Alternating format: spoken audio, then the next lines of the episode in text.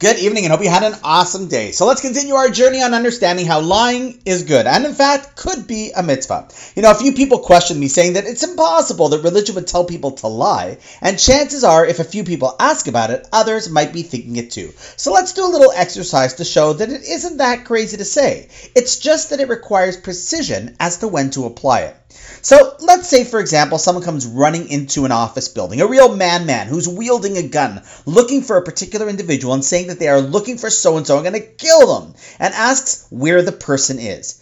Now, you happen to know this person that they're looking for. And he's a nice guy, an honest, deeply religious individual, and in fact, you also know that he's in the next room over. So, what do you do?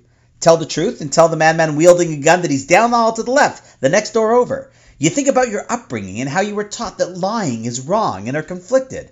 No way! You end up telling this individual that the person he's looking for is actually on vacation for the next month and a half, and upon hearing that, the madman runs out of the building and disappears. Then out comes the person whom he was pursuing, who missed all the excitement because he was in his office working with a pair of great noise canceling headphones on and didn't hear a thing. And as he walks into the hall and over to you, he notices that everyone is a little shaken. And after asking what was going on, you tell him the whole story. Now, as I said, this is a good, kind, honest, and deeply religious person.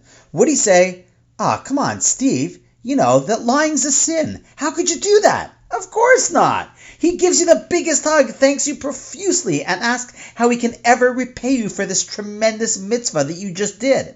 Now, you might be saying, oh, come on, this is different. It's life and death. And that is true. It isn't every day that a situation like this arises, but that isn't what's important. What's important is that we've just established that lying isn't always wrong. It just depends on what warrants it. And now we can all understand that there clearly are situations when lying is both good and necessary. What we must do is look at some of the situations in which this would apply that are discussed by the sages in the Talmud, and why lying is good in each one of those situations. So tomorrow we're going to go back to another area where it's encouraged to lie. And on that note, wishing you an awesome night, and I look forward to seeing you tomorrow.